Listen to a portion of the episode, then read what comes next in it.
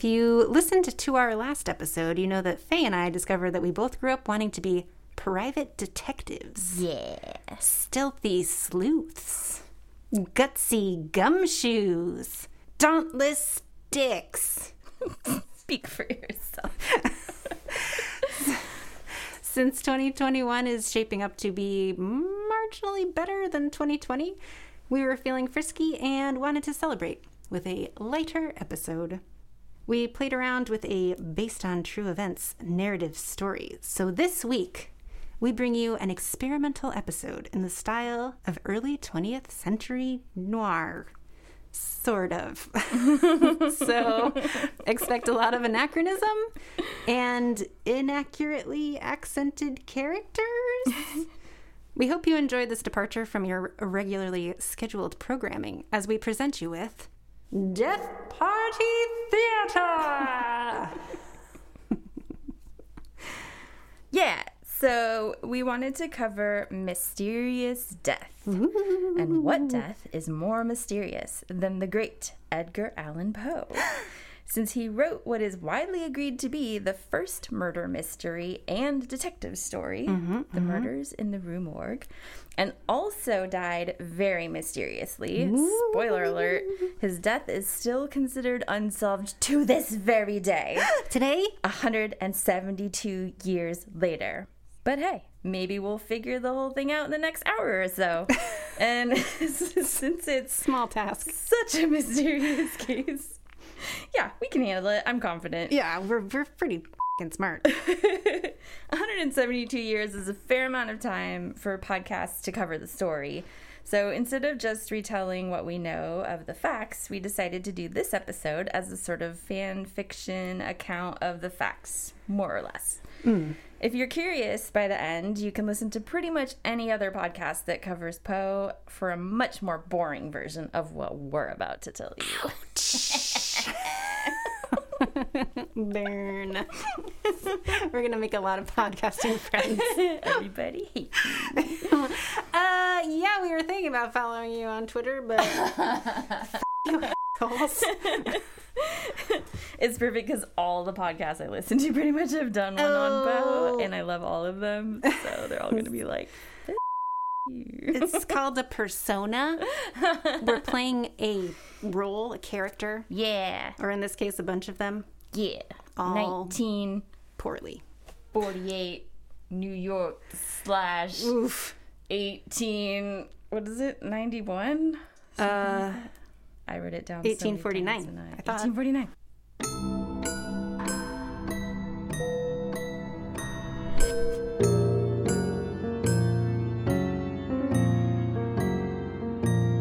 Death Party!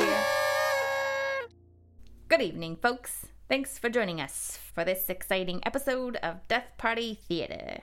Ladies, escort your gentlemen from the room and tuck your fur babies into their cribs, for tonight's radio show is not for the faint of heart and requires keen attention and a wild stretch of the imagination.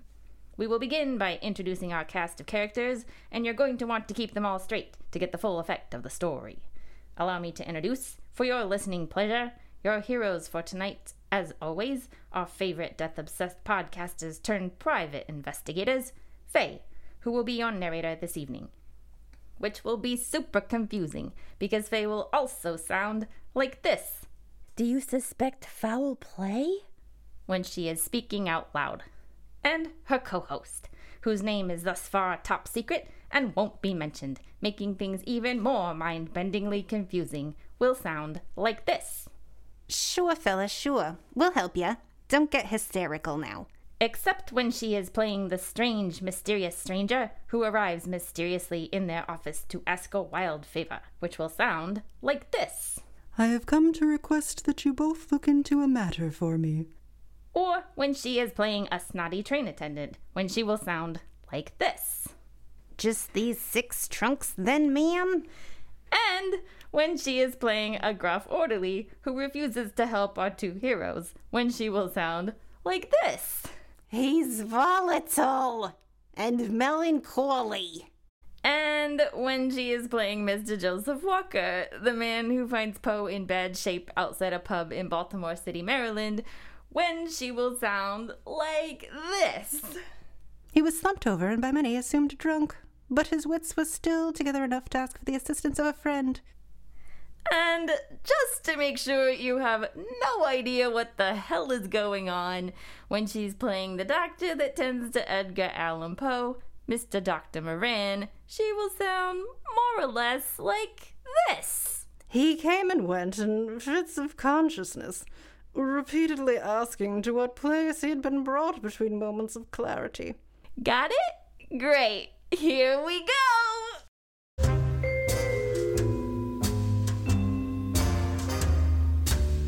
Hello, dear listeners. Join us for this week's broadcast and tune your radio dials back. Back in time, in fact, to the practically prehistoric year of 1849. We join the dames as a mysterious stranger enters the investigative Death Party HQ. He comes with an odd request, and for the heroic dames, their day is about to get odder. Mysterious, sir. Most mysterious. Est. my god, that voice.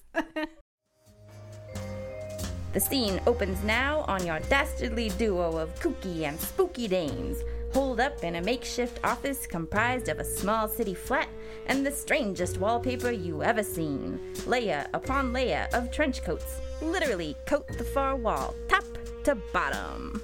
Woolly winter trench coats, seersucker summer trench coats, silky evening trench coats, bejeweled gala trench coats.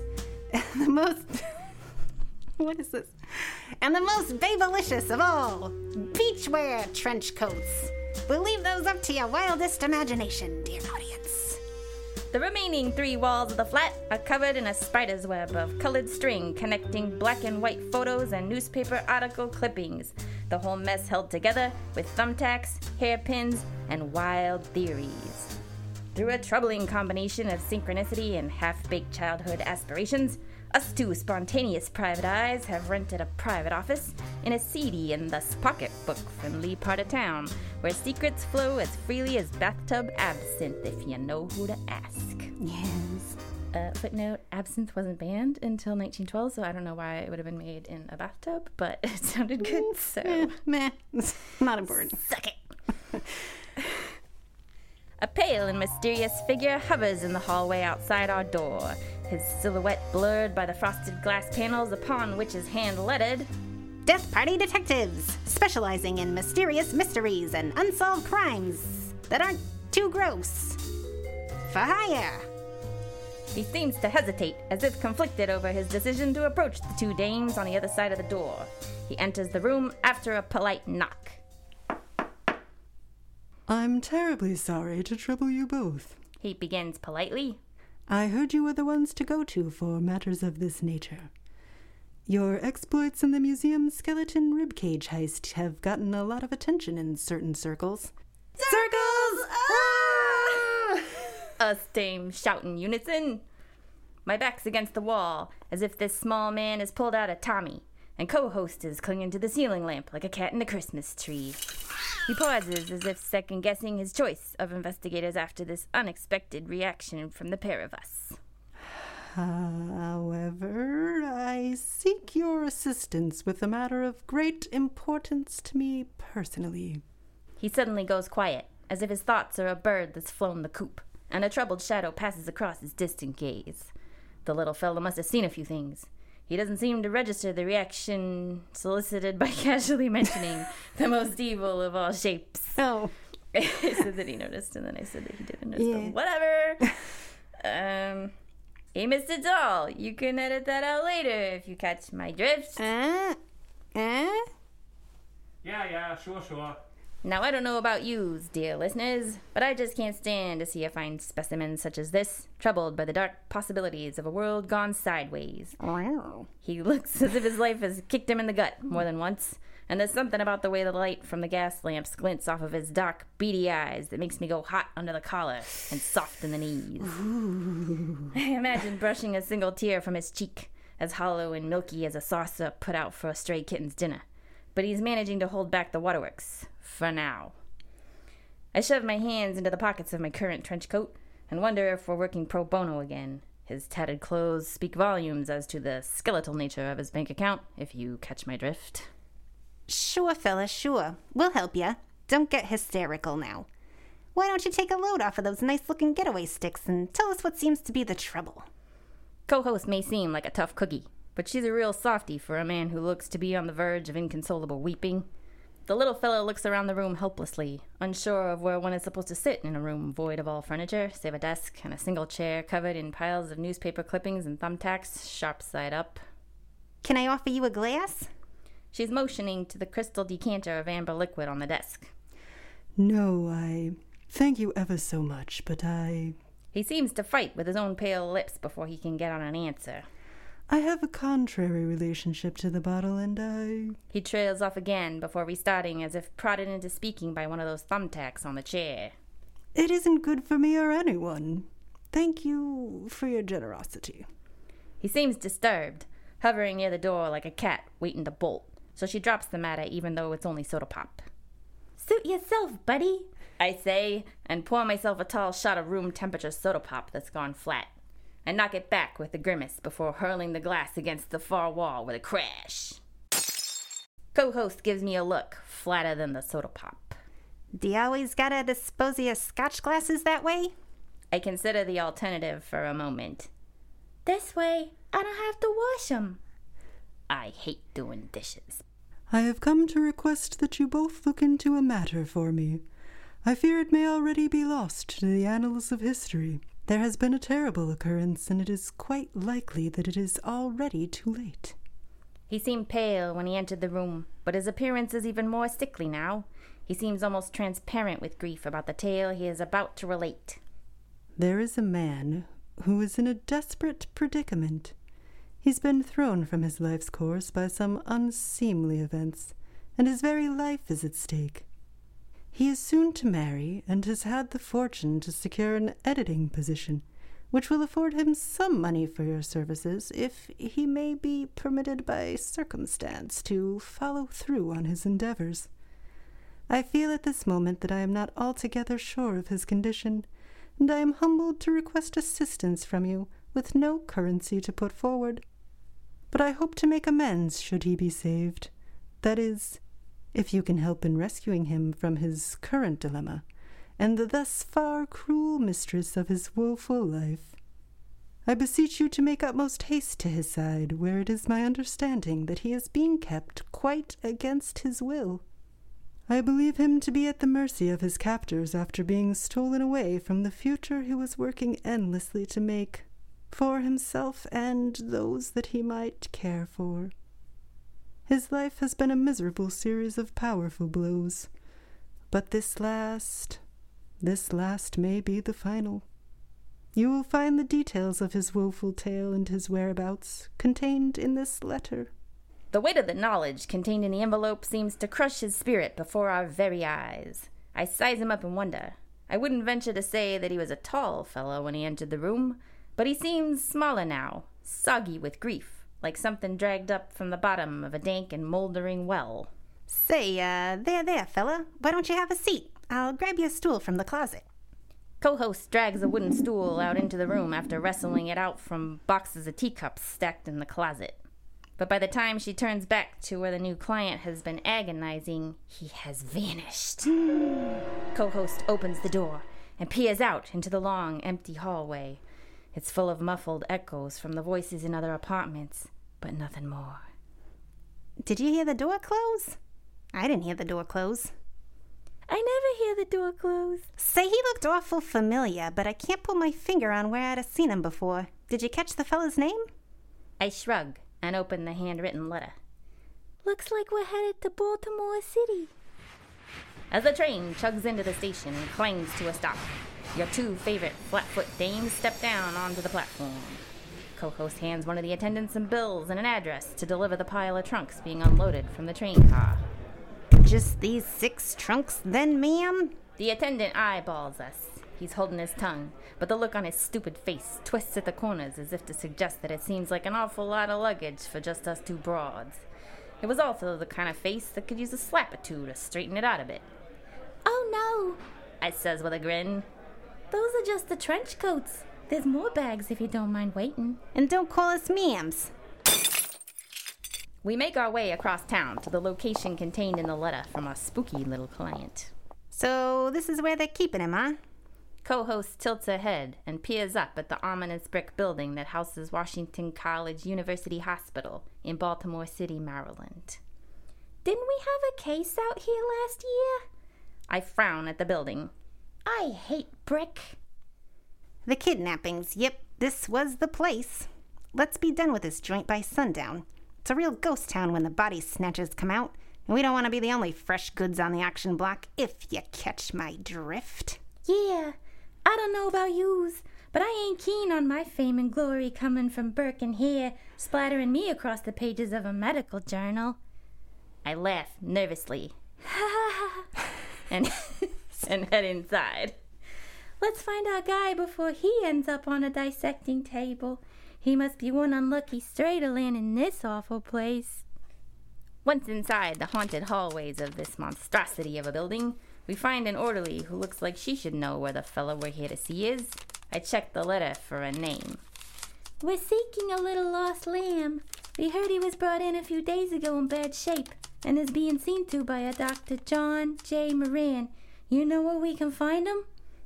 Without so much as a glance, the orderly remarks in a tone as flat as the desk she's parked at. The doctor is busy. She shoots us down with the speed and compassion of a gunslinger who turns and fires at five pieces when the other guys count to ten. We know he's busy, that's why we're here. On behalf of the patient, a Mr. E. Poe. The broad behind the desk looks down her nose at us through thick wire frames. Call me a genius, but I suspect she's not the sort to make a thing easy on a person. She sighs heavily. the doctor is busy. I'll tell you like I told the last guy who came in. No one is allowed to see the patient. He's volatile and melancholy. Leave a message and see yourselves out of the building. The last guy. Co host and I slowly nod our heads in unison, wondering who that was and why they aren't letting anyone see the patient. Seems like a visit from a friend might lift the spirits of a person with a case of the morbs. Something doesn't seem right, but one thing's for sure we're not getting that story out of this angry clam. Her demeanor is as serious as a heart attack, and her unyielding gaze is nearly as deadly. Leave a message. I'll leave you a message. Th- th- thank you so much for your help, ma'am. Co host interrupts me before I can sass us into the custody of the local bluecoats. If I'm going to spend another night in the clink, it's going to be for demanding the right to vote or having a say over my own reproductive system, not steaming the beans of this concrete pillar of inconvenience. Please let the doctor know we need to speak with him at his earliest availability.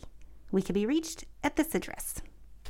While co host writes down the number of our boarding house, I squint at the flinty bull of a woman behind the counter. She's got legs as tall as redwoods. I wouldn't want to be at the business end of one getting booted from the building. We'd have to find another way to get to the doctor.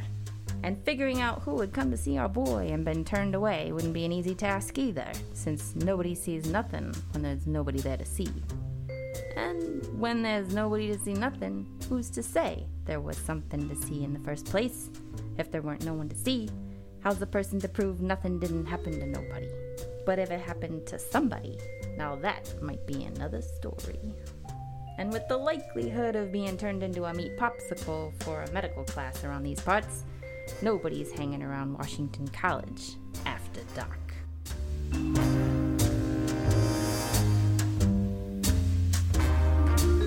The sun is low on the horizon, and shadows are growing longer and blending together as we kindly see ourselves out of the building.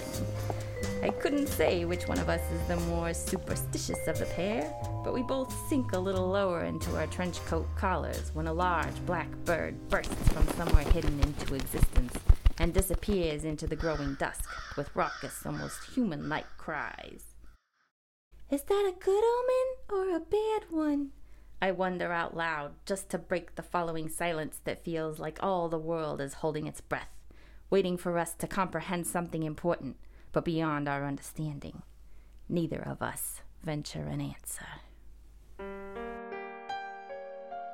Lucky for your girls, Baltimore's a town with loose lips and even looser men. And it doesn't take long before we figure out where our sick lamb was found and by whom. A nice fella named Joseph Walker is more than willing to give us details that our charming new nurse friend would not. He recounts to us how he stumbled across our wayward fellow. I recognized him as the writer Edgar Poe immediately, though I must say he was rather the worse for wear at Ryan's Fourth Ward polls in front of Gunners Hall. At that time, both a pub and a polling station. He was slumped over and by many assumed drunk, but his wits was still together enough to ask for the assistance of a friend, a Dr. J. E. Snodgrass, whom I wrote, and who came out with haste. The oddest bit, and perhaps the key to this whole strange tale, is that Mr. Walker details being baffled to have found our sickly fellow dressed in strange and ill fitting clothes. Cheap, worn, and clearly not his own, nor his style of dress at all. I know the fellow to sport a neckerchief and collar, and his suit most assuredly would have been of wool or similar, and black, always black. When I found him, he had on a hat of straw, and his clothing was thin and awful. It was most unlike him. Not even his shoes were his own, having been replaced with a pair very worn down at the heels. It had been a busy night, as is always the case with establishments where drink can be found. And the pools had added to the commotion as folks came out to cast their votes for some local politician who, as is typical for that type, was complicating the picture and giving me a headache Coho speaks my thoughts out loud. Our guy ain't a nobody, being both a well known writer and an editor. And he couldn't have been in that spot for too long without being spotted by someone who knew him, as happened with uh, Mr. Walker. But if anyone had seen how or when he'd appeared there that night, nobody was talking. I wonder what our little fellow got himself mixed up with. I heard cooping goes on in this town, but finding him in a weird getup like that, and he was missing for a few days prior to, it's not unthinkable that someone grabbed him and roughed him up. Made him vote for the wrong guy a couple of times to sway the vote. I heard they just throw pig blood in folks' faces to do that around here. I grimace at the thought of what bad guys will do to change the odds in their favor.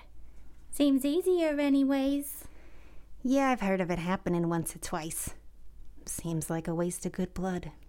After a long night of playing connect the dots with half baked theories, broken sleep, and broken scotch glasses, I throw on my second best trench coat, a black number with shiny buttons, to protect my favorite trench coat layered underneath, also a black number with shiny buttons, from pig's blood and the crisp morning air.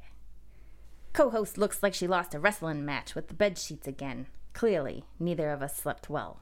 So we head outside, eager to return to Washington University Hospital, where we hope to catch our doctor off guard, literally. As in, before Nurse Cold Shoulders can squash our chances of speaking with him under her intimidating presence. As luck would have it, hanging around a hospital at dawn with a bunch of body snatches is a terrible way to find a doctor, but it works. And before long, we've found our Dr. Moran. The good news is, after being shown our letter, he's more than willing to talk. The bad news is, Nothing he says adds up. And the patient is dead.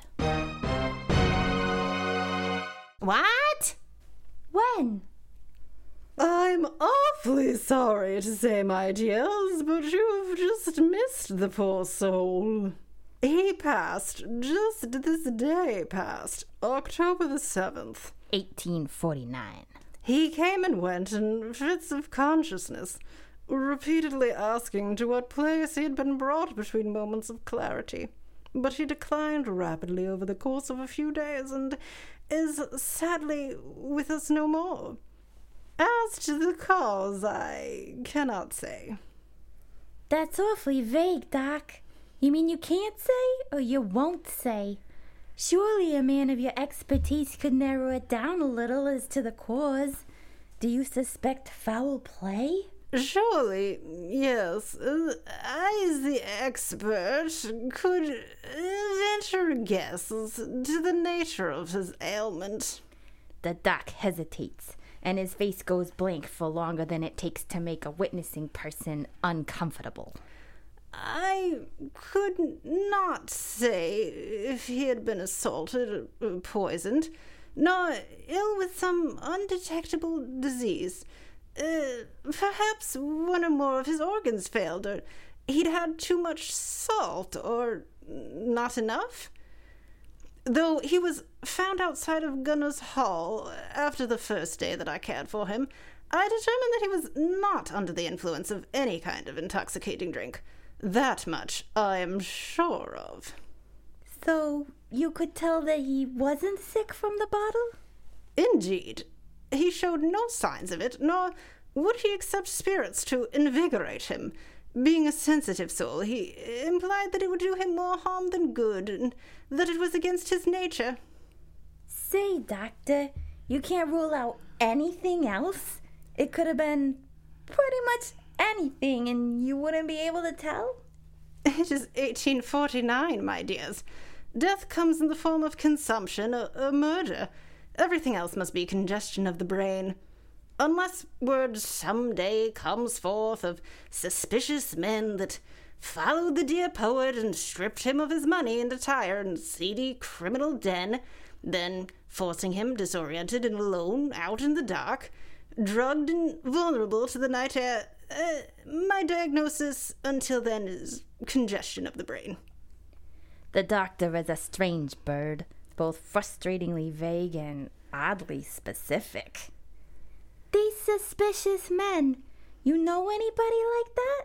Oh, no, not I. It is a theory only. I see. I'll beg your pardon, kind doctor, but we're not trying to do your job. What is that again? Denying visitors to your patients while they lose their marbles in a room resembling a prison cell? so if it's all the same to you, we'll be the ones to come up with the wild theories around here. I say. He say anything else?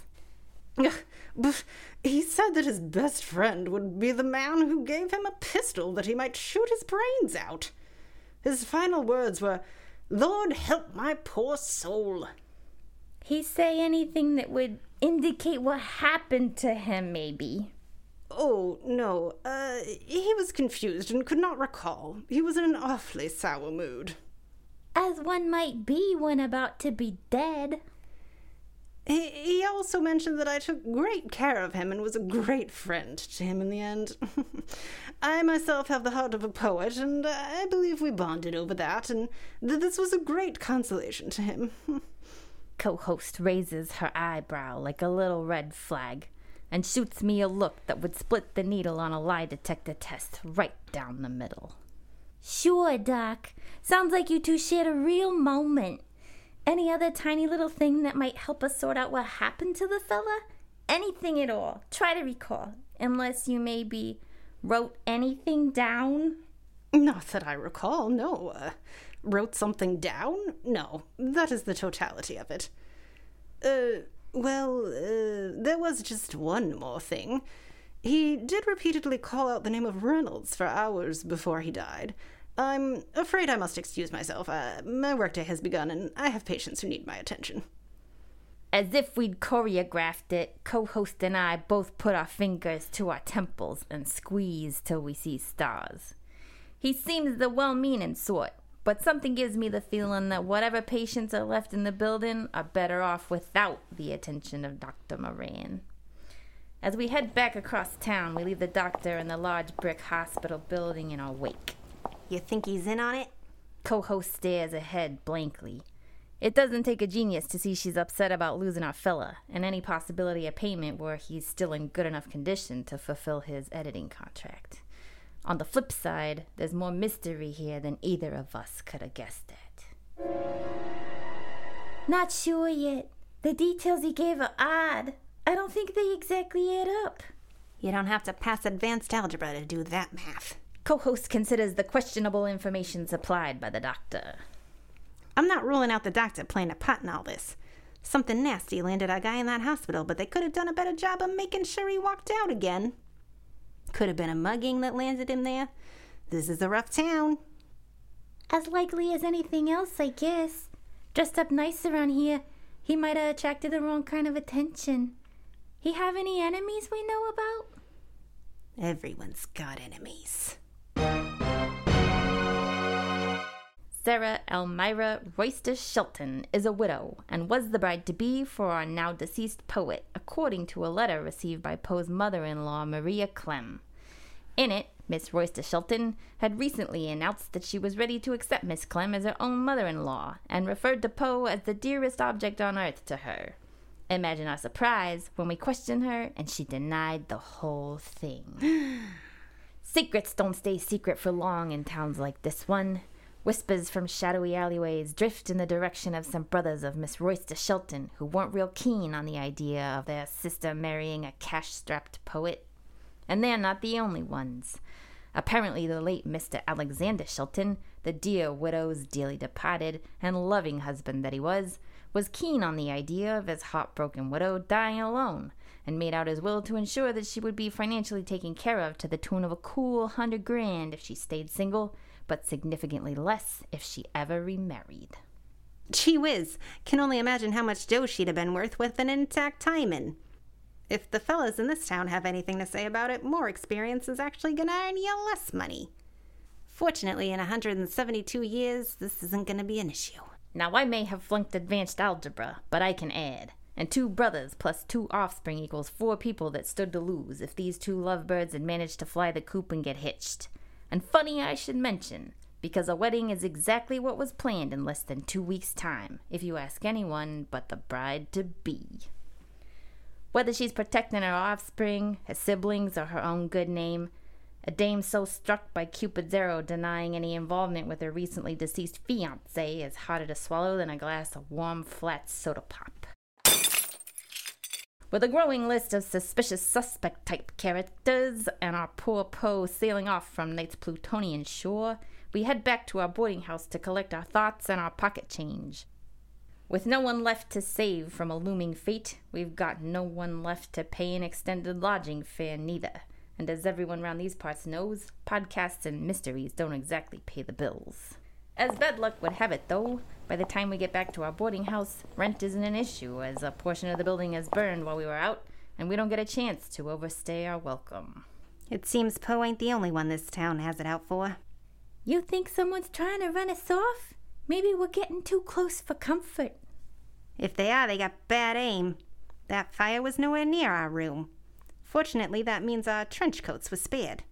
All the same, we can't stay here tonight. And we only have enough for the train ride back home, unless there's some dough in our Patreon account.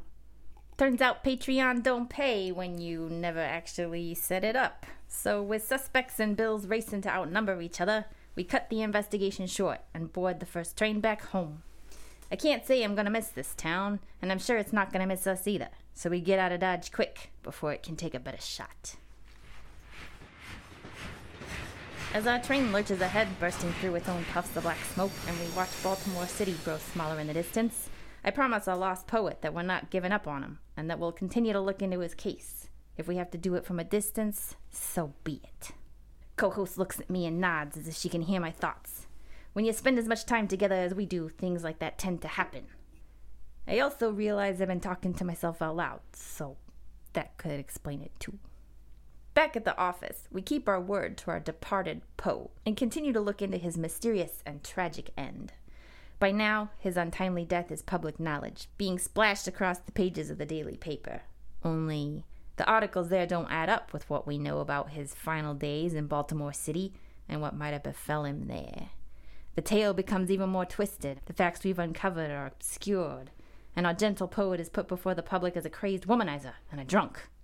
As the plot thickens, our investigation reveals the fact that his longtime enemy, a Mr. Rufus W. Griswold, managed to establish himself as the head of Poe's affairs upon his untimely death, and is using it as a means to defame and smear our unfortunate poet across the pages of Harper's Monthly magazine, as swift as a viper and just as merciless.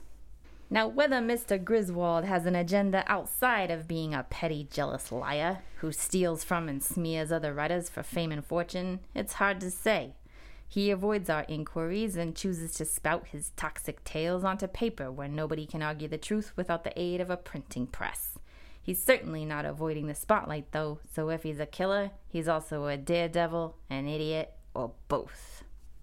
Now, breaking and entering is a crime, and beneath the high moral ground that private investigators such as co host and I stand on. but if we were, say, to know somebody who's unopposed to gaining entry to Griswold's home in a cunning fashion, and if the sole decorations found in that home were portraits of Griswold himself, Poe, and a Miss Frances Osgood, that particular individual being a friend of both men, and a writer who was known to exchange romantical type poems with Poe and be much sought after by Griswold, well, that kind of knowledge might paint a very interesting picture indeed. Co host adds Griswold's name to our list of suspects and draws a little cock and balls beside it. I'm putting him on the list, but I don't think this toxic piece of garbage has the ovaries to offer, guy. Says co host with a sour look on a mug, like a cat that just licked milk that's gone bad. I remember him tearing other authors apart, and right in that aptly named publication, The Porcupine. I have a feeling the only assassination this jellyfish is capable of is a person's character. What a prick. We're gonna need a longer piece of paper soon. Co host is staring at our list of suspects. I squint at it and wonder about the name Poe called out in his final hours. Reynolds. Wasn't there a Reynolds tied up in that girl's murder from a while back? What was her name? The one Poe wrote about. The Mystery of Marie Roget. Her real name was Mary Rogers. Yeah, I believe that was right. That was what, uh, six years ago? Together we got a mind as sharp as a tack, holding webs of string and newspaper articles to the wall. Co host crosses our office and stares into an older, disconnected section of text holding webs of string and newspaper articles to the wall. The first newspaper article describes a murdered shop girl found in the Hudson River.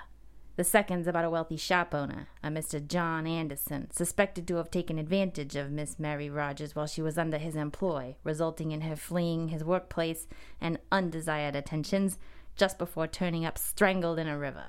We follow the tangled web of woven strings connecting these articles down our office wall, where it alights on the short story written by none other than Poe himself The Mystery of Marie Roget, a strikingly true to life tale, but one that blatantly leads the public opinion away from placing suspicion on the shop owner in the story and pins the foul deed on a sailor who was passing through at the time.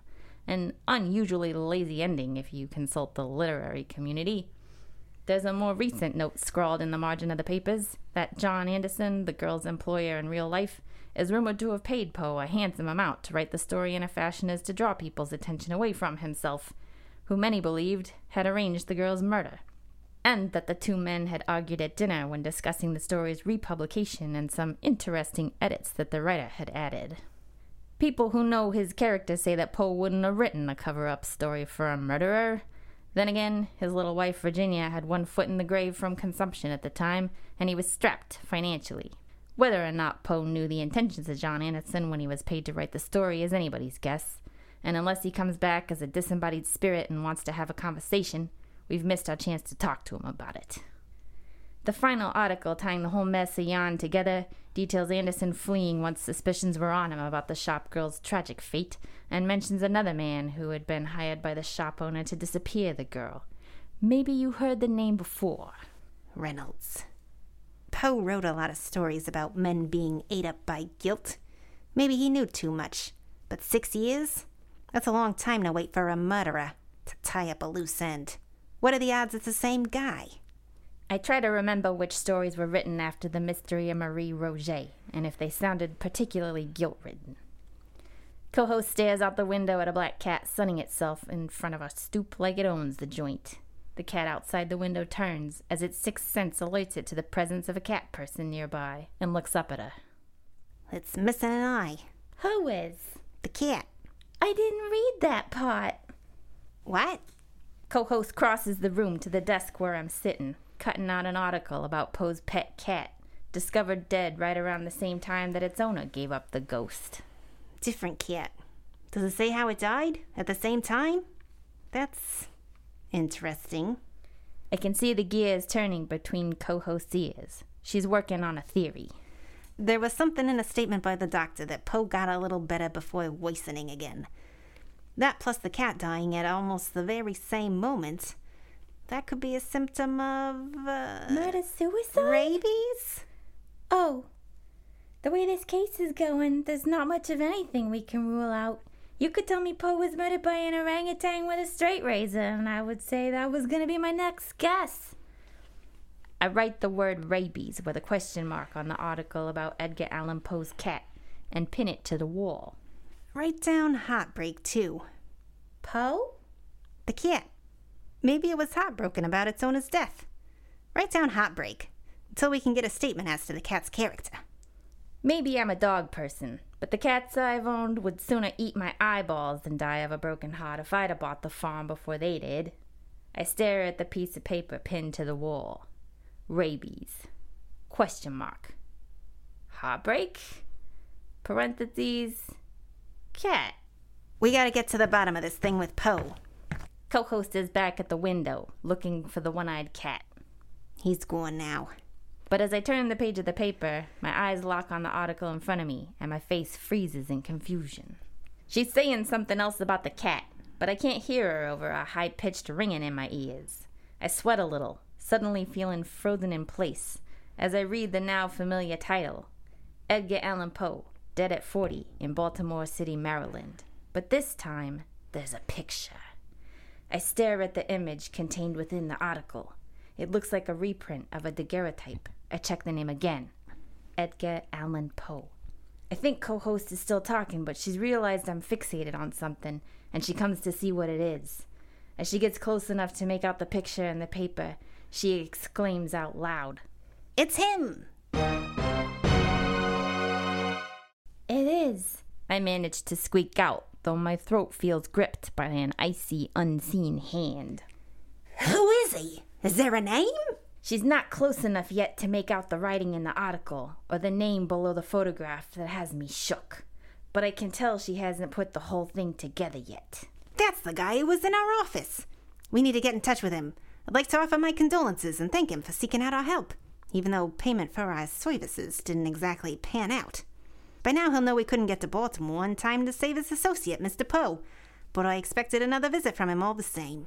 Maybe he has more information that could help us solve the case, and we could get a better understanding of. Uh... Co host trails off and freezes in her tracks as she gets close enough to see the name of the figure in the photograph. Edgar Allan Poe. But that's the guy who was in our office. It is. I answer without taking my eyes off the page. But the article says it's Edgar Allan Poe. It is. My gaze drifts to the spot by the office door where this very figure beseeched us to solve the riddle of his own demise at an hour which preceded it, and was impossible for him to have appeared. By all accounts, he was at that very hour on the opposite coast, drugged, ill, imprisoned, or all three. Any of those would be a difficult state to travel in, to say the least. That's the guy who was in our office. It is. Slowly, co host and I turn to look at each other, but neither of us have an explanation that doesn't raise the hairs on the back of your neck. Wide eyed, I inquire. Did we get visited by the ghost of Edgar Allan Poe? Co host thinks it over and squints her eyes at me. Technically, that'd be a wraith. As this strange realization washes over us, time seems to slow down and fracture in a way that, if jet lag were a thing yet, would be a perfect description of the sensation. It takes a minute before time speeds up again and we realize someone's been tapping softly on the outside of our door. What if it's him? Co host pussyfoots across the room, avoiding that one squeaky floorboard so as to remain undetected, and stands by the door with a hand on the knob. Are you gonna open it? Shh. Co host and I hold our breath until it comes again, a faint tapping from the other side of the door. All at once, she opens the door wide and jumps back with a preemptive and startled sound. We peer out into the hallway from whence the tapping sounds had been emanating, but no further sound nor anyone appears outside our office door. darkness there and nothing more. And now on to another great mystery, dear listener. Have you enjoyed this episode enough to leave us a five star rating and review? It sure would help ease our case of the morbs to know you think we're the cat's pajamas. You can follow us on Instagram at Death Party Podcast or Twitter at Death Party Pod for more spooky surprises. And if you want to be a real doll, help us build our audience by telling a friend about us. Until next time, dear listener, or until we're all wearing pine overcoats.